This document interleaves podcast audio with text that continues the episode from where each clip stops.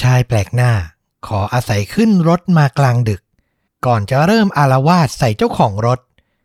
ฟังดูดังจุดเริ่มต้นของพล็อตหนังระทึกใจ แต่มันคือเรื่องจริง ต้นกำเนิดแห่งความสูญเสีย ที่บทสรุปนั้นยากเกินคาดเดา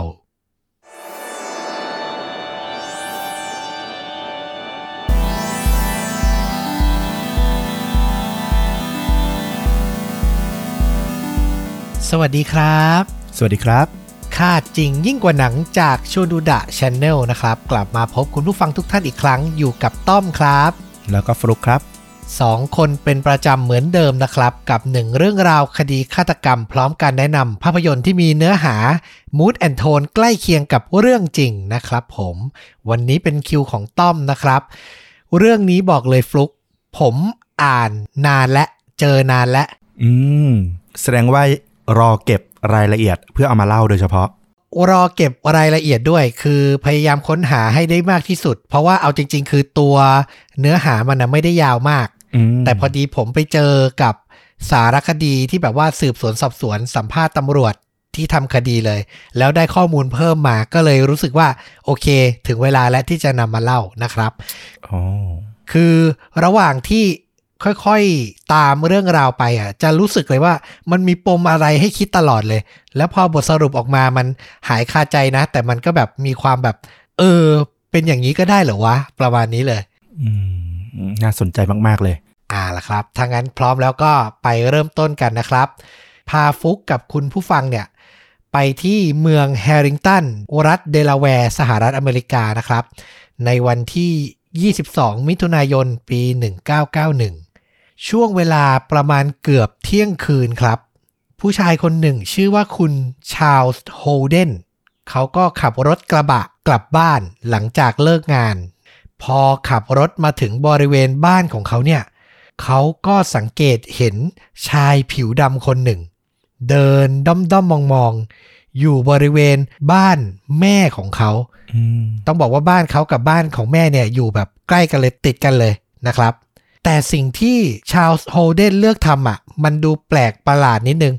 อะฟลุกสมมติคุณบ้านอยู่ใกล้ๆ คุณแม่ เจอผู้ชายไม่น่าไว้วางใจมาเดินด้อมด้อมมองมองๆ คุณจะทำยังไง เฮ้ยผมก็ต้องเข้าไปดูแม่ดีว่าเออเป็นยังไงปลอดภัยหรือเปล่าอย่างน้อยให้รู้ว่ามีคนหลายคน หรือไล่ให้เขาส่งเสียงให้เขาแบบเดินออกไปอะไรอย่างเงี้ย ใช่ไหมเราก็ต้องคำนึงถึงความปลอดภัยของแม่เราก่อนนะครับ แต่สิ่งที่คุณชาลส์โฮเดนน่ะเลือกทำอะ เขาไม่ได้เข้าไปพูดคุยสอบถามชายคนนั้น หรือไม่ได้เข้าไปในบ้านเพื่อดูแม่ แต่เขาเลือกขับรถไปยังตู้โทรศัพท์ที่อยู่ใกล้ที่สุด เพื่อโทรแจ้งตำรวจ อืม มีความงงใช่ไหมเออ แม้ว่าจะเป็นการแจ้งความแบบถึงผู้ไม่ประสงค์หวังดีก็เหอะ แต่มันจะช้าไปสายเกินไปหรือเปล่าถูกปะนั่นน่ะสิ และเมื่อตำรวจเดินทางมาถึงที่เกิดเหตุสำรวจบ้าน ของคุณชาลส์โฮเดนเนี่ยก็ไม่พบอะไรผิดปกติ ไม่มีการบุกรุกเข้าไป แต่พอเดินไปสำรวจที่บ้านของแม่คุณโฮเดนเนี่ยนะครับตำรวจก็พบว่ากระจกบานเล็กๆ ที่อยู่ใกล้ประตูหลังบ้านน่ะ ถูกทุบจนแตกอืมเหมือนกับว่ามีคนพยายามจะล้วงเข้าไปบิดลูกบิดเพื่อเปิดประตูนะครับ เมื่อตำรวจเข้าไปสำรวจในบ้านหลังจากนั้น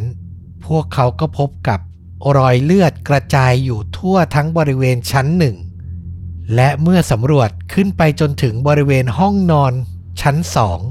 ตำรวจก็ได้พบร่างของหญิงชาราวัย 70 ปี ที่ชื่อว่า คุณโดโรธีโดโนแวนแน่นอนว่าเธอก็คือแม่ของคุณชาลส์โฮเดนผู้โทรแจ้งเหตุเนี่ยนะ สภาพศพของเธอเนี่ยถูกแทงมากกว่า 20 แผลอืมทั้งบริเวณหน้าอกแข นและใบหน้า สิ่งที่น่าแปลกสิ่งแรกคือ สิ่งของในบ้านทุกอย่างยังอยู่ครบ กระเป๋าสตางค์ที่วางอยู่ใกล้ๆเตียงนอนของเธอเนี่ยไม่ถูกรื้อค้นแม้แต่น้อย ตัดความน่าจะเป็นของการปล้นค่าชิงทรัพย์เนี่ยออกไปได้ในทันทีเลย ไม่มีสิ่งใดในบ้านหายไปเลยนะครับ แน่นอนว่าถึงตรงจุดนั้นน่ะ สิ่งแรกที่ตำรวจจะต้องเริ่มในการสอบสวนคดีนี้ก็คือ พูดคุยกับ ชาลส์โฮเดนผู้เป็นลูกเนาะตำรวจสงสัยเหมือนที่ฟลุกก็น่าจะสงสัยคือ เจอคนแปลกหน้ามาด้อมๆมองๆแถวบ้านแม่ทำไมไม่เข้าไปถามหรือเข้าไปไล่เองเลย ตัวเองก็เป็นผู้ชายนึกออกไหมอืมอืมแถวนั้นก็เป็นละแวกบ้านปกติไม่ได้เปลี่ยวอะไรนะ มีเพื่อนบ้านมีอะไรตามปกติ สิ่งที่โฮเดนให้การก็คือเขาบอกว่าเขากลัวชายผู้นั้น เพราะผู้ชายคนนั้นน่ะ เป็นคนที่เขารู้จัก และ เพิ่งจะทำร้ายตัวเขามา โอ้โหย้อนกลับไปในวันเกิดเหตุนะ อย่างที่บอกคือชาลส์โฮเดนน่ะออกกะจากการทำงาน คือเขาทำงานอยู่ในโรงงานตั้งแต่4โมงเย็นจนถึง5ทุ่ม หลังจากนั้นเขาก็ขับรถกระบะมาแวะที่ร้านอาหารที่อยู่ใกล้บ้าน เพื่อซื้อแฮมเบอร์เกอร์กลับไปรับประทานที่บ้านของเขา หลังออกมาจากร้านนี้เองกำลังจะขึ้นรถนะครับ เขาก็ให้การกับตำรวจว่าเจอชายผิวดำคนหนึ่ง ลักษณะคือใส่แว่นสายตาขนาดใหญ่ เดินเข้ามา ขออาศัยรถเขาไปยังเมืองที่ชื่อว่าจอร์จทาวที่อยู่ติดติดกับเมืองแฮริงตันเนี่ยนะ ชายผิวดำคนนั้น อ้างว่าเขาอะอยากไปที่โรงพยาบาลในเมือง เพราะพี่สาวกำลังจะคลอดลูก ก็คืออ้างว่าอยากไปดูหน้าหลานนะนะ แต่ด้วยความที่โฮเดนน่ะเหนื่อยล้าเขาทำงานมาจนดึกอะนะ ตอนแรกเขาตั้งใจว่าจะปฏิเสธ แต่สุดท้ายเหมือนแบบนึกยังไงไม่รู้ อาจจะแบบด้วยความมีน้ำใจอะนะเขาก็ให้การว่าเขาตัดสินใจยอมรับชายผิวดำคนนั้นขึ้นรถมา โดยยืนยันบอกกับชายผิวดำคนนั้นว่า เขาว่ากำลังจะกลับบ้านนะ ไม่สามารถไปส่งได้จนถึงตัวเมืองจอร์จทาวน์หรอกอืมแต่เขาจะไปส่งให้ใกล้ที่สุด น่าจะประมาณครึ่งทาง ก็คือบริเวณที่ใกล้ ๆ บ้านเขาอะพูดง่าย ๆนะครับ ถึงตอนนั้นชายผิวดำก็ตอบตกลง แล้วก็ขึ้นนั่งที่ด้านข้างคนขับ รถก็ออกไปตามปกติ เมื่อโฮเดนขับไปได้ประมาณ 10 กว่านาที ถึงตรงเนี้ยอีกประมาณครึ่งไมล์หรือ 800 เมตรอะจะถึงบ้านของเขาแล้วโฮเดนก็ทำการจอดรถบริเวณสี่แยก แล้วก็หันไปบอกชายผิวดำว่า เขามาส่งได้แค่นี้นะอืมแต่สิ่งที่เกิดขึ้นคือ ชายผิวดำอะโมโหมากครับ คือเปลี่ยนไปเป็นคนละคนจากที่ขอร้องเขาตอนแรกเลย ชายผิวดำยืนกรานให้โฮเดนไปส่งตัวเขาให้ถึงเมืองจอร์จทาวน์ให้ได้ อาการของเขาเหมือนคนที่เริ่มจะคลุ้มคลั่ง สุดท้ายการพูดคุยเจรจาไม่รู้เรื่องแล้วครับ ชายผิวดำเริ่มรัวหมัดทำร้ายโฮเดนแบบไม่ยัง้งอืมเหตุการณ์บนรถเนี่ยชุลมุนแล้วนะ โฮเดนก็ทำได้แค่ปัดป้อง สุดท้ายอะ เขาไม่รู้จะทำยังไงก็เลยตัดสินใจ บิดกุญแจดับเครื่อง ดึงกุญแจออกมาและเปิดประตูฝั่งคนขับของเขาอะนะ พุ่งตัววิ่งหนีออกมาจากรถอืมแต่เหตุการณ์ไม่จบแค่นั้นครับ ชายผิวดำอะ กวาดตามองที่พื้นรถ ก่อนจะพบกับไขควงอันหนึ่งที่ตกอยู่ เขาหยิบขึ้นมาแล้วเปิดประตูออกจากรถเช่นกัน จากนั้นก็ทำการวิ่งไล่โฮเดนด้วยความคลุ้มคลั่งโอ้น่ากลัวมากอะเอาจริงใช่ไหมนึกภาพตามน่ากลัวมากนะ จุดมุ่งหมายก็คือ พยายามจะเอาไขควงอะ่ะแทงทำร้ายโฮเดนให้ได้ ในที่สุดเมื่อชายผิวดำกำลังจะเข้าประชิดตัว โฮเดนก็ตะโกนขอร้องให้เขาหยุด และพูดตอบตกลงว่าจะไปส่งเขาให้ถึงที่เมืองจอร์จทาวน์ครับๆอืมคือแบบก็พยายามแบบ โอ้ยยอมแล้วยอมแล้วอะไรประมาณเนี้ยนะ เพื่อให้แบบเหตุการณ์มันคลี่คลายไปก่อนอะโชคดีครับ ที่ชายคนนั้นน่ะ ยังมีสติอยู่บ้าง แล้วก็เหมือนอารมณ์เย็นลง อาการคุ้มคลั่งเริ่มลดลง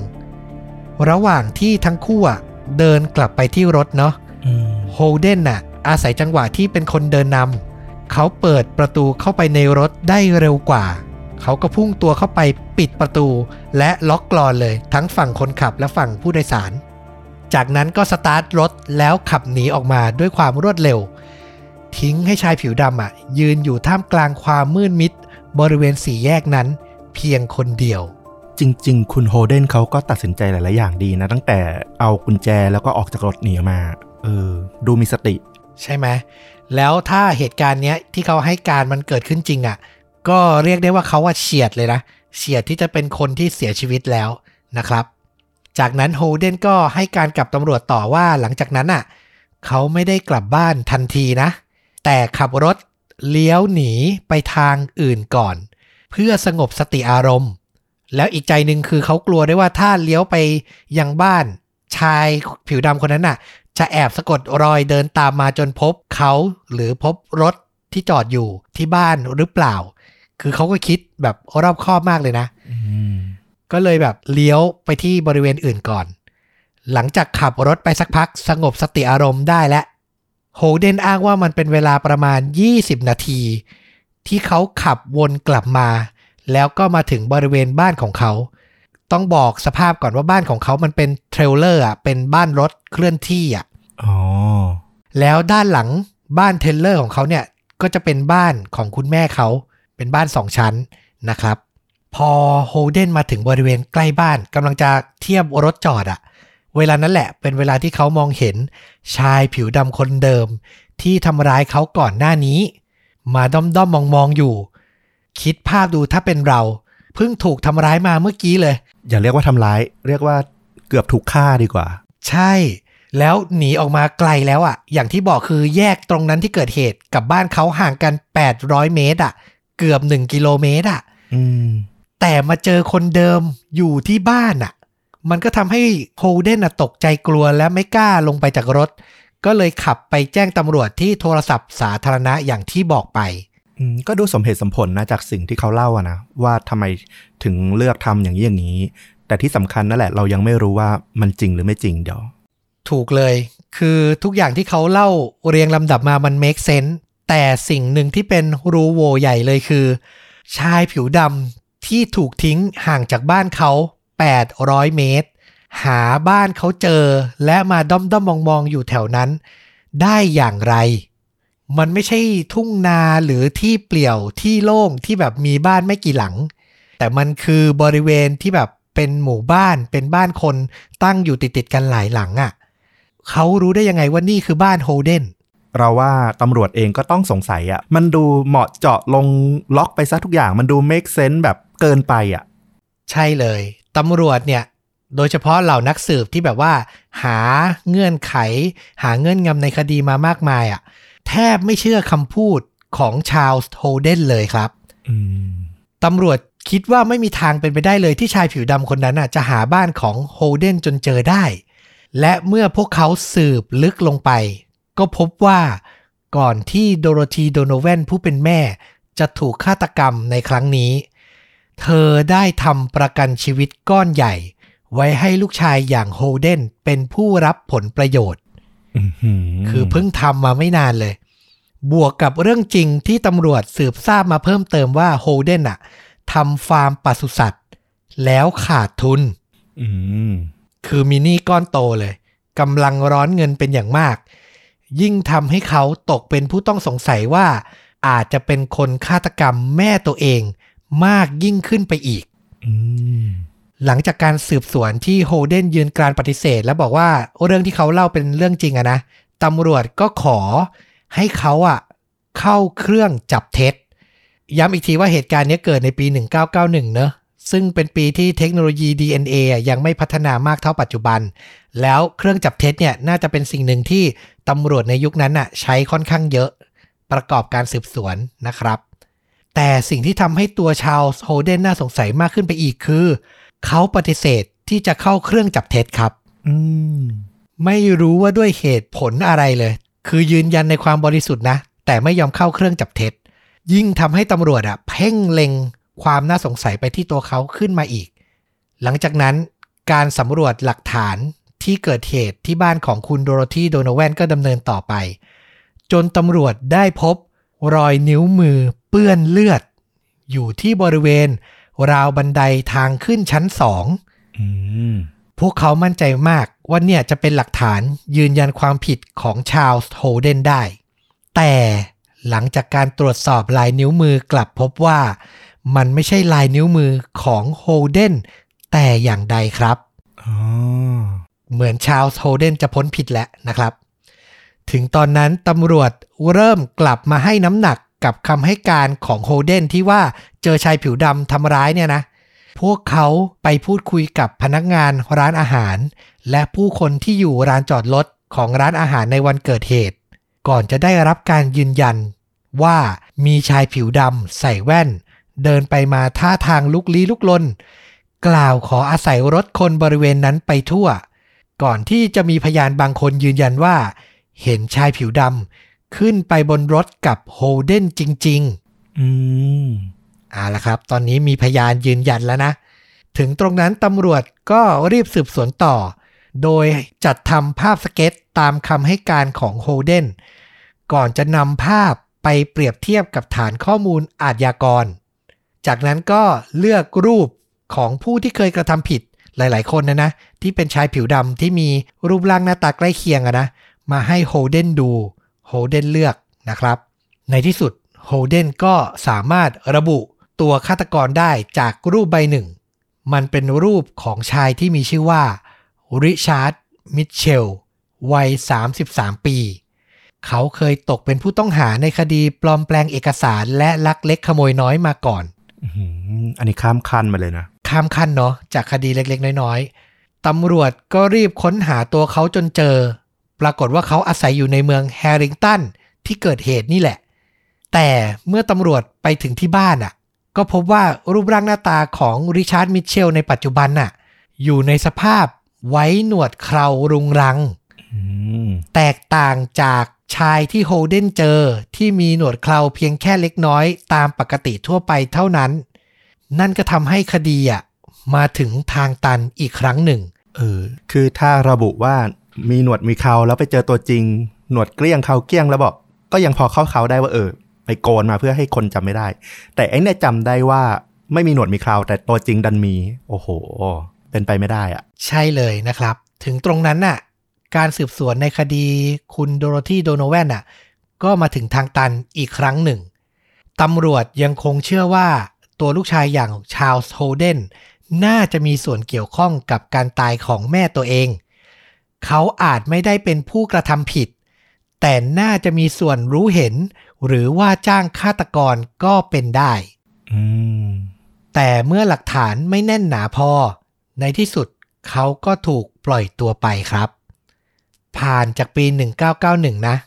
คดีของคุณโดโรธีเนี่ย เป็นปริศนาลึกลับดำมืด มาจนถึงปี 2005 เหมือนกับหลาย ๆ คดีที่ผมเคยถ่ายทอดไปก็คือ ถึงยุค 2000 ขึ้นมาเนี่ย วิวัฒนาการด้าน DNA อะสามารถมาช่วยไขคดีได้มาก ๆ เลยนะครับอืมอย่างที่เล่าไปเนะว่าในที่เกิดเหตุอะ เจอรอยนิ้วมือเปื้อนเลือดของโดโรธีที่ราวบันได แต่ลายนิ้วมืออะไม่ใช่ของชาวโฮเดนเนาะใช่ถูกต้องตำรวจอะ เจอหลักฐานที่สำคัญมากกว่านั้น ก็คือรอยเลือดที่ไม่ใช่เลือดของโดโรธี เปื้อนอยู่ที่บริเวณสวิตช์เปิดปิดไฟในบ้านชั้นล่างครับอืมตำรวจอะคาดว่าคนร้ายอะน่าจะได้รับบาดเจ็บจากการเอามือทุบกระจกหลังบ้านเพื่อเปิดประตูอะแล้วพอเขามาสัมผัสกับสวิตช์ไฟอะมันทำให้มีร่องรอยเลือดของคนร้ายอะติดอยู่ ในปี 2005ตำรวจนำ DNA ของคนร้ายมาเปรียบเทียบกับฐานข้อมูลอาชญากร แล้วก็คลิกครับ DNA ตรงกับผู้ร้ายที่มีชื่อว่ากิลเบิร์ตแคนนอนอืมเขาเคยมีประวัติถูกจับกลุ่มในปี 1997 ในคดีปล้นชิงทรัพย์ และค้ายาเสพติด เขาเคยอยู่ในเรือนจำและออกจากคุกไปหลายปีก่อนหน้านี้แล้ว ก็คือก่อนหน้าปี 2005 นี้แล้วอะนะ แต่ฟังมาน่าจะ get คือเหตุการณ์มันเกิดปี 1991 ตัวกิลเบิร์ตแคนนอนน่ะมี ฐานข้อมูล DNA เพึ่งหลังจากปี 1997 ที่โดนจับนี้เองนะ หมายความว่าถ้าตรวจสอบก่อนหน้านั้นก็ไม่เจอนะ อืม คือมันต้องแบบรอเวลามาจริง ๆอะ่ะ กว่าจะเจอนะครับ สรุปเขาเกี่ยวข้องอะไรกับลูกชายไหม อ่า ฟังกันต่อไปนะครับ เขาถูกจับกลุมอะ ในปี 2006 และถูกตั้งข้อหาฆาตกรรม โดยไตร่ตรองไว้ก่อน ในตอนแรกแคนนอนยืนกรานปฏิเสธ แต่เมื่อเห็นว่าตำรวจมีหลักฐานรัดกุม ทั้งรอยนิ้วมือของเขา รวมไปถึง DNA เขาก็เปิดปากรับสารภาพ และความจริงทั้งหมดก็ปรากฏขึ้นครับ กิลเบิร์ตแคนนอนให้การว่าในคืนที่เกิดเหตุ เขาเมาโคเคนอย่างหนัก และกำลังหาทางที่จะไปซื้อโคเคนเพิ่ม ไม่ได้ไปดูลุดูหน้าหลานอะไรทั้งสิ้น ไม่ใช่เลย อยากไปหายาเสพติดล้วนๆ เขาเดินลุกลี้ลุกลนอยู่ที่ลานจอดรถ จนกระทั่งเจอโฮเดนแล้วก็ขออาศัยขึ้นรถไป จนเกิดเหตุการณ์ชุลมุนวุ่นวายที่เขาทำร้ายโฮเดนทั้งหมดนะ และเขาถูกทิ้งไว้ที่กลางสี่แยก หลังจากนั้นน่ะเขาก็เดินต่อมาเรื่อยๆ โดยไม่รู้จุดหมายปลายทาง จนมาถึงย่านที่มีบ้านคนอยู่อาศัยหลายหลัง ตอนนั้นเขาคิดตามภาษาคนเมายาแค่ว่า อยากจะหาบ้าน ที่ปลอดคนแล้วก็หลบ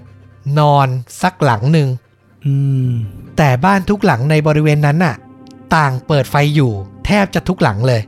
คือประมาณเที่ยงคืนแล้วนะ แต่ยังไม่นอนกัน เขาก็เดินไปเรื่อยๆ ฟลุก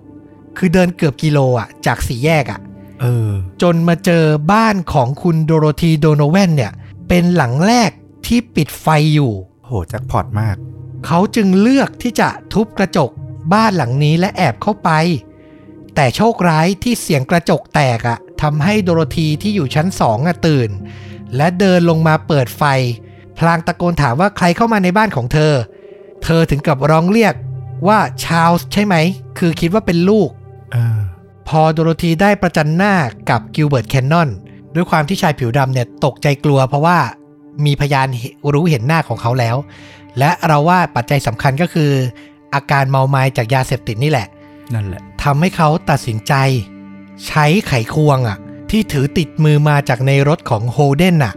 ไล่แทงโดโรธี หญิงชราวัย 70 ปีนะ ตั้งแต่บริเวณบันไดขึ้นไปจนถึงในห้องนอน นับ10แผลอะโหดร้ายมากนะ โหดมากเลยอะคุณยายก็อายุ 70 กว่าแล้วอะโอ้โห แล้วแบบจริง ๆ ไม่ต้องกี่แผลหรอกคือ ร่างกายก็อ่อนแอมากอยู่แล้วนะสำหรับ คนสูงอายุอะแล้วจริง ๆอะแค่ออกไปดีๆอะยังไงก็ไม่ไม่น่าจะโดนโทษหนักอะไรมาก อย่างนี้ก็แค่บุกรุกเข้าบ้านถูกไหมใช่เพราะเขาก็ยังไม่ได้ทำอะไร อืมเราถึงเน้นย้ำเลยว่าเรื่องเนี้ยยาเสพติดให้โทษแบบหนักมากๆจริง ๆ หลังจากนั้นอะเมื่อทำร้ายจนโดโรธีแน่นิ่งเสียชีวิตไปกิลเบิร์ตแคนนอนก็เดินลงมาด้านล่าง ปิดไฟที่โดโรธีเปิดทิ้งไว้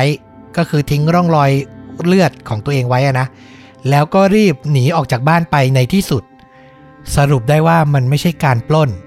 ไม่ใช่เรื่องของการแก้แค้นโฮเดนที่ทิ้งเขาไว้กลางทาง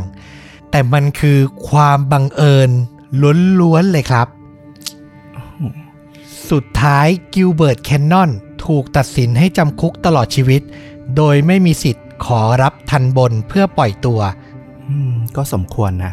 ใช่ คืออยู่ในคุกจนตายอะไม่มีสิทธิ์ได้ถูกปล่อยตัวแล้วนะครับ โหดร้ายมากจากเหตุผลที่ไม่เป็นเหตุผลเลย และทำให้ลูกชายอย่างชาลส์โฮเดนอะ ต้องมนทินมาตลอดนะ แม้จะไม่ได้ถูกตัดสินว่าผิดก็ตามเนาะแต่ที่เราตกใจหลังจากอ่านเรื่องนี้เสร็จคือ มันบังเอิญเกินไปอะ ฟลุกรู้สึกว่าเออ ก็อย่างที่เราพูดแหละว่ามันมัน make sense จนดูไม่ ไม่สมจริงอะ่ะ มันดูแบบลงล็อกไปหมดซะทุกอย่างจนแบบมันไม่น่าจะจริงอะจนแบบว่าตำรวจอะฟังโฮเดนเล่าเป็นฉากๆแล้วเขาก็รู้สึกว่ามันคือเรื่องแต่งอะเราเข้าใจได้เลยแต่มันดันเกิดขึ้นจริงไงนี่แหละคือมันพลิกไปพลิกมามาก ๆนะครับ ไม่หรอกแล้วคุณฮอนเดนเขาก็ทำตัวน่าสงสัยด้วยอะ่ะทั้งไม่ยอมเข้าเครื่องจับเท็จอย่างเงี้ยทั้งทั้งที่ถ้าบริสุทธิ์ใจจริงก็เข้าได้อะไรอย่างเงี้ย แต่ก็อีกมุมหนึ่งก็ เขาอาจจะไม่เชื่อในเครื่อง แล้วเขาคิดว่า ถ้าเขาตื่นเต้น เดี๋ยวจะกลายเป็นพิรุษแล้วจะโดนจับกลายเป็นคนร้ายอะไรเงี้ยก็เราก็ไม่รู้เหมือนกันแต่ว่าหลาย ๆ อย่างมันทำให้คิดได้แหละว่าเออคุณโฮเดนเองก็น่าจะมีส่วนร่วมในในสิ่งที่เกิดขึ้นนะเออ จริง อย่างที่รู้กันเลยถ้าดูหนังสืบสวนสอบสวนหรือตามข่าวในยุคนั้น เครื่องจับเท็จมันไม่ได้ถูกยืนยันว่าแบบใช้ได้ผลร้อยเปอร์เซ็นต์นะเนอะมันอาจจะมีความผิดพลาดได้ ก็ไม่แปลกที่ผู้ต้องสงสัยจะหวาดกลัว ในการใช้ ถ้ามองในแง่ให้ความเป็นธรรมทุกฝ่ายอะนะอืมก็จบลงไปหนึ่งเรื่องกับสิ่งที่มันบังเอิญบังเอิญมากๆ หลังจากนั้นน่ะ เราก็เลยไปลองค้นหาดูต่อว่ามันมีคดีไหนที่มันแบบบังเอิญขนาดนี้ไหมอ่าแล้วเราก็เจอเรื่องสั้นๆ อีกประมาณ2อสามเรื่องที่อยากมาถ่ายทอดให้ฟัง ถือว่าเป็นแบบเก็บตกสำหรับคนที่แบบฟังแล้วอารมณ์ยังไม่จบแล้วกันเนาะ เอออันนี้เป็นโบนัสแล้วนะโบนัสแล้วแต่ละเรื่องอะ่ะ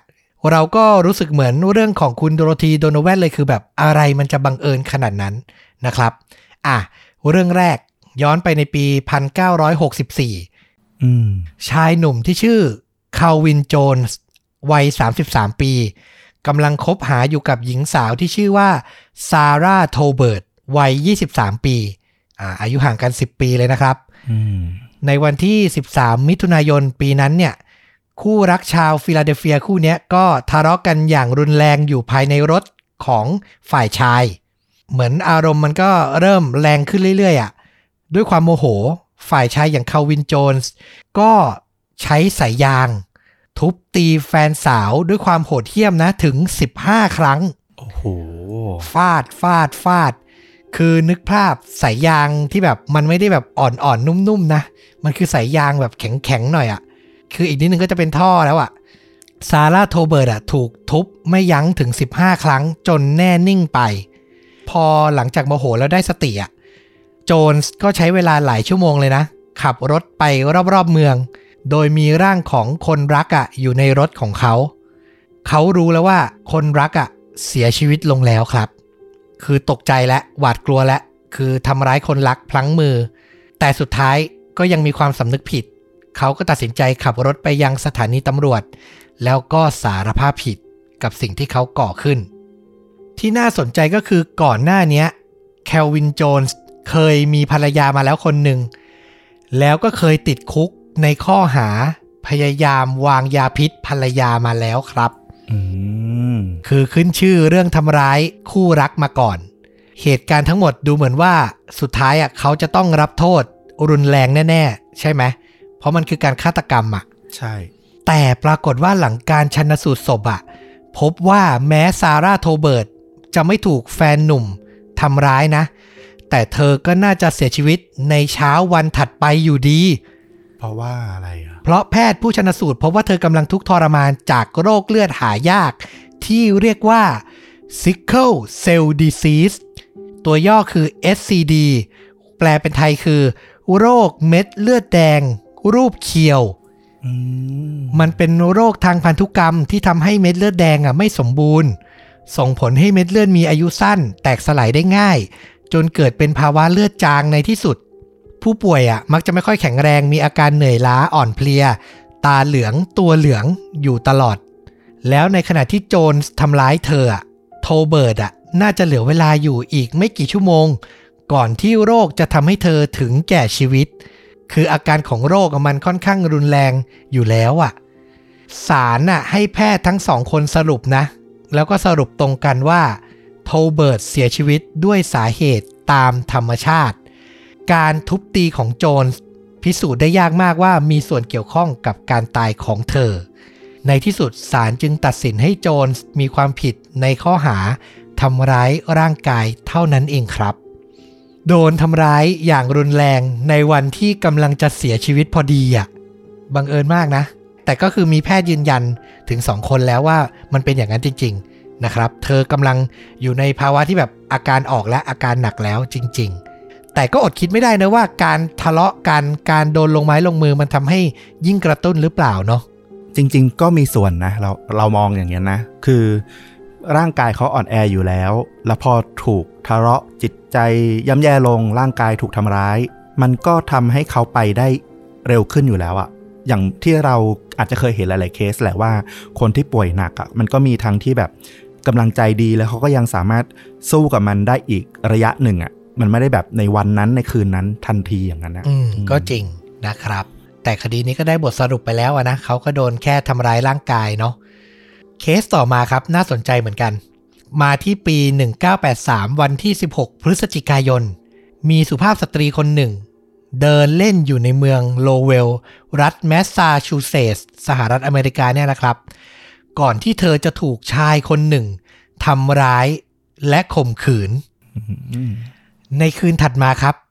มีผู้หญิงอีกคน มาเดินอยู่ละแวกเนี้ย เมืองโลเวลเช่นกัน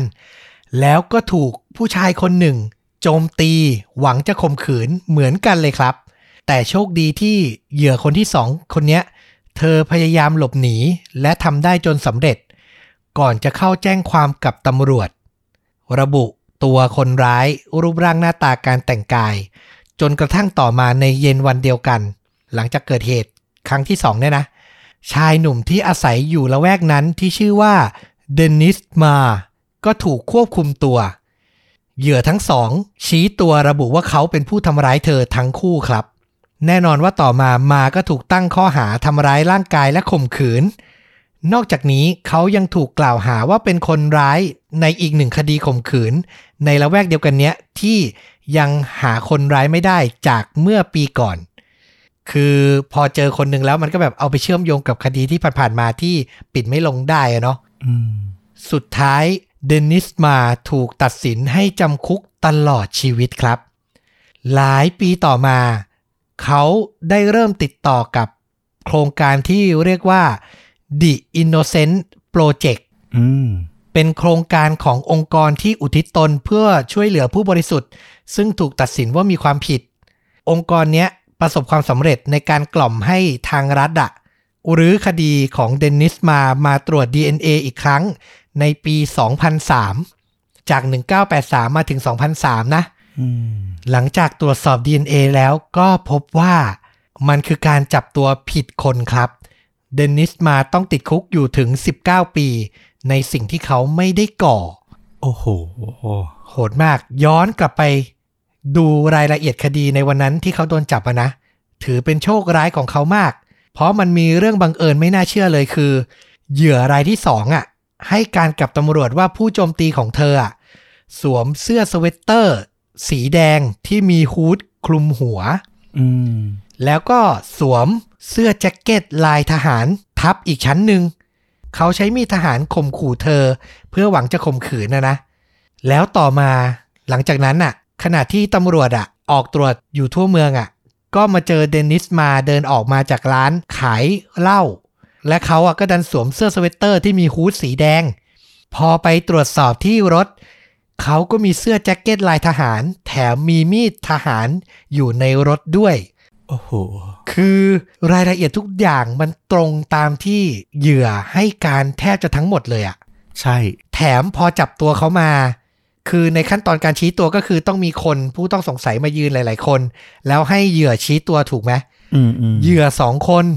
ชี้ตัวตรงกันเป็นเขาทั้งคู่อะเอ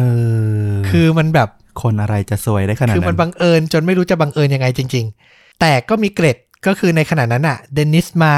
เขาทำงานเป็นจ่าสิบเอกอยู่ในกองทัพสหรัฐ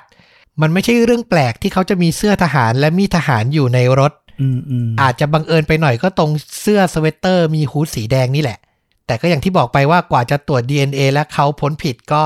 ต้องถูกจำคุกฟรีมาถึง 19 ปีเต็ม แล้วเคสเคสเนี้ย ต้องบอกเลยว่าจนถึงปัจจุบันนี้นะ ก็ยังจับคนร้ายไม่ได้ครับโอ้โห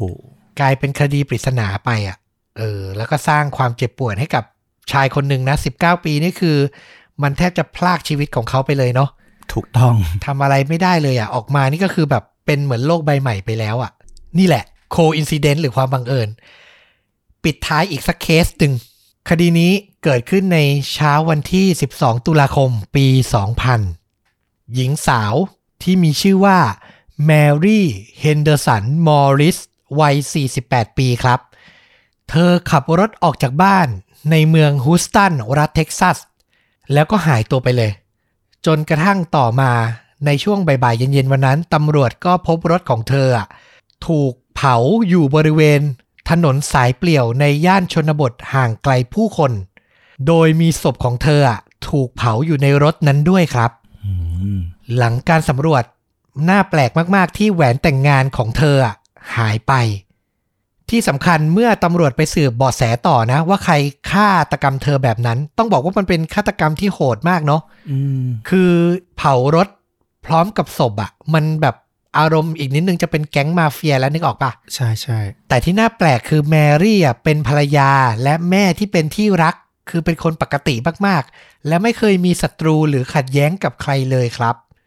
ไม่มีใครสามารถเข้าใจได้เลยว่าทำไมเธอจึงถูกฆาตกรรมในลักษณะที่น่ากลัวและโหดร้ายเช่นนี้ เรื่องราวไม่จบแค่นั้น ถัดจากการเสียชีวิตของแมรี่เฮนเดอร์สันมอริส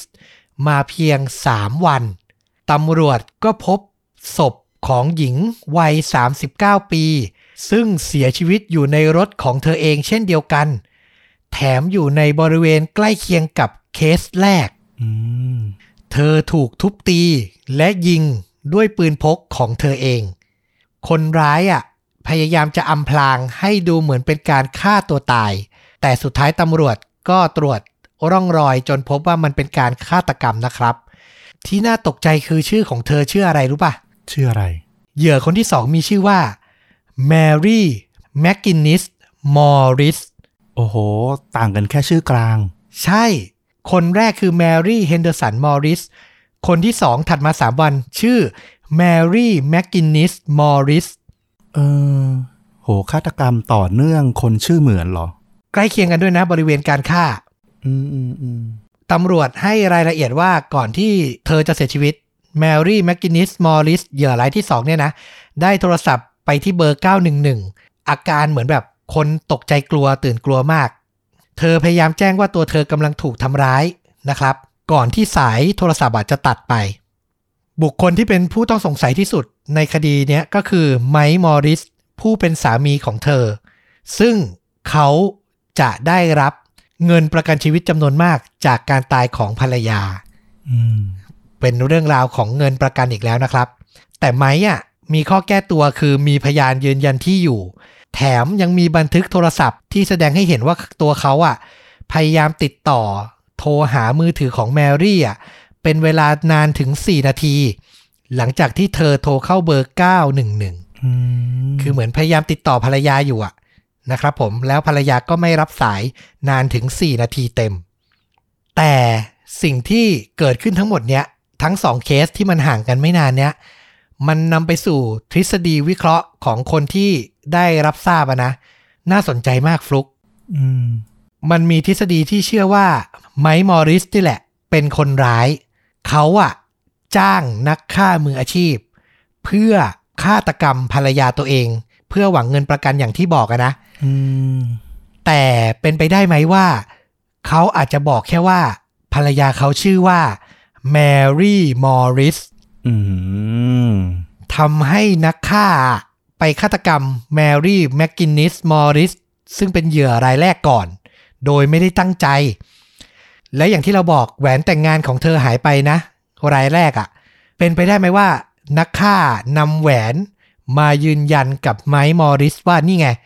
จัดการเรียบร้อยแล้วอืมและเมื่อพบว่าตัวเองอะฆาตกรรมเหยื่อผิดคน ก็เลยฆาตกรรมแมรี่แมกกินนิสมอริสซ้ำเป็นรายที่สองอืม ห่างกันไม่ถึง3วันในบริเวณใกล้เคียงกัน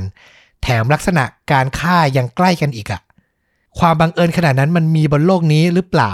อันนี้ก็ต้องถกเถียงกันต่อไปนะ เพราะตำรวจที่ทำการสืบคดีนี้ยืนยันว่า ทั้งสองเคสไม่มีความเกี่ยวข้องใด ๆ ต่อกัน อย่างแน่นอน อืม ตอนแรกที่คิดคือ เอ๊ะ หรือจะเป็นแบบคดีฆาตกรรมแบบ คนร้ายมุ่งเป้าไปที่คนชื่อเหมือนกันอะไรเงี้ยแบบเป็นลัทธิความเชื่ออะไรหรือเปล่าอะไรเงี้ย แต่มันจบที่สองคดีด้วยอะเนาะเออก็เป็นไปได้นะคืออันเนี้ยปลายเปิดมากเลย เพราะทุกวันเนี้ยต้องบอกว่า 2 เคสเนี้ยก็ยังอันโซฟยังไม่ได้รับการปิดคดีอยู่อืมก็ต้องถกเถียงกันต่อไป อยากฟังความคิดเห็นของผู้ฟังทุกท่านที่ฟังมาถึงตรงนี้ด้วยนะครับ มาวิเคราะห์กับเราได้นะ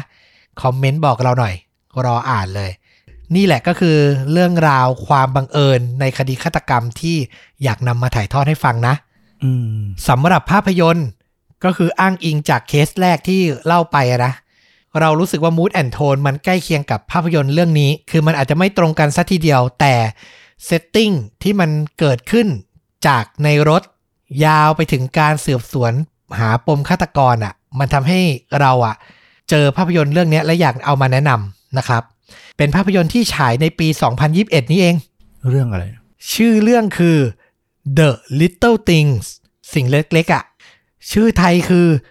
สืบลึกปลดปมฆาตกรรมครับ คือครั้งแรกที่อ่านเรื่องเนี้ยนะ นึกถึงเรื่องอ่า A Little Thing Called Love อะสิ่งเล็กๆ ที่เรียกว่ารักอะหนังไทยอะนะครับอ่าใช่ใช่โหใช่ใชื่อเรื่องใกล้กันนะ แต่ mood and tone หรือแนวหนังนี่คนละเรื่องเลยนะ The Little Things เนี่ย เป็นหนัง thriller murder พูดชื่อนักแสดงเนี่ย ใครไม่อยากดูก็เกินไปอะ่ะนำแสดงโดยเดนเซลวอชิงตันเรมี่มาเล็ก และจาเรดเลโตครับ โอ้โห ตัวกลั่นทั้งนั้นนะสามคนสามคนนี้คือผู้ได้รับรางวัลออสการ์ไปแล้วทั้งหมดนะครับเดนเซลวอชิงตันนี่คือนักแสดงผิวดำขวัญใจผมอยู่แล้ว ผมแนะนำหนังเขาบ่อยแล้วเรมี่มาเล็กนี่ก็คือเพิ่งได้ออสการ์จากการรับบทเป็นเอ่อ นักร้องนำวงควีนนะนะเฟรดดี้เมอร์คิวรีอะจากเรื่อง Bohemian Rhapsody อะนะจาเ e ตเลโตนี่ก็คือโจ๊กเกอร์จากเรื่อง Suicide Squad นั่นเองนะครับ แล้วก็เขาได้ออสการ์จากการ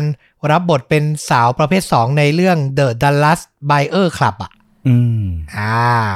คือ 3 คนเนี้ย แค่ชื่อนักแสดงอะ ผมก็บอกเลยนะว่าดูเหอะ ไปหาดูเหอะ จริง แล้วผู้กำกับเขาจริง ๆ ก็ไม่ธรรมดานะ คุณจอห์นลีแฮนค็อกใช่ไหม ใช่ บางคนน่าจะคุ้นชื่อจากหนังเรื่องอ่า Saving Mr. Bank ที่เป็นเรื่องของดิสนีย์อะเนาะใช่ ประวัติของดิสนีย์อะเออเออแต่ว่าก็มีเรื่องที่เราเคยดูก่อนหน้านี้ก็ยังมี The Bright Side ที่ได้ออสการ์ของแซนด้าบูล็อกใช่ใช่ใช่ที่ซานาบูล็อกได้ออสการ์จากเรื่องนั้น เออ แล้วก็อีกเรื่องชอบเหมือนกันที่ใกล้ ๆ หน่อยอ่า The Highwaymen มีใน Netflix เออเรื่องนี้ก็สอบสวนสืบสวนก็สนุกดีเหมือนกัน ใช่ แล้วเรื่อง The Little Things เนี่ยก็เป็นผลงานล่าสุดของเขา คืออาจจะไม่ค่อยประสบความสำเร็จด้านรายได้สักเท่าไหร่ เพราะว่ามันออกฉายต้นปีเนี้ยซึ่งเป็นช่วงที่อย่างที่เราทราบกันก็คือโรคโควิด เริ่มระบาดพอดีอะเนาะมันทำให้หนังแบบเงียบไปเลยทั้งๆที่แบบนักแสดงนี่แบบชั้นเซียนเลยอะเรื่องราวมันเป็นคดีฆาตกรรมสะเทือนขวัญในเมือง LA ซึ่งเจ้าของคดีก็คือเรมี่มาเล็กเนี่ยนะส่วน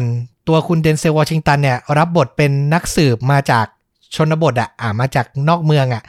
ที่เข้ามาเพื่อเก็บหลักฐาน เพราะว่าคาดว่าไอ้คดีที่เกิดขึ้นใน LA เนี้ย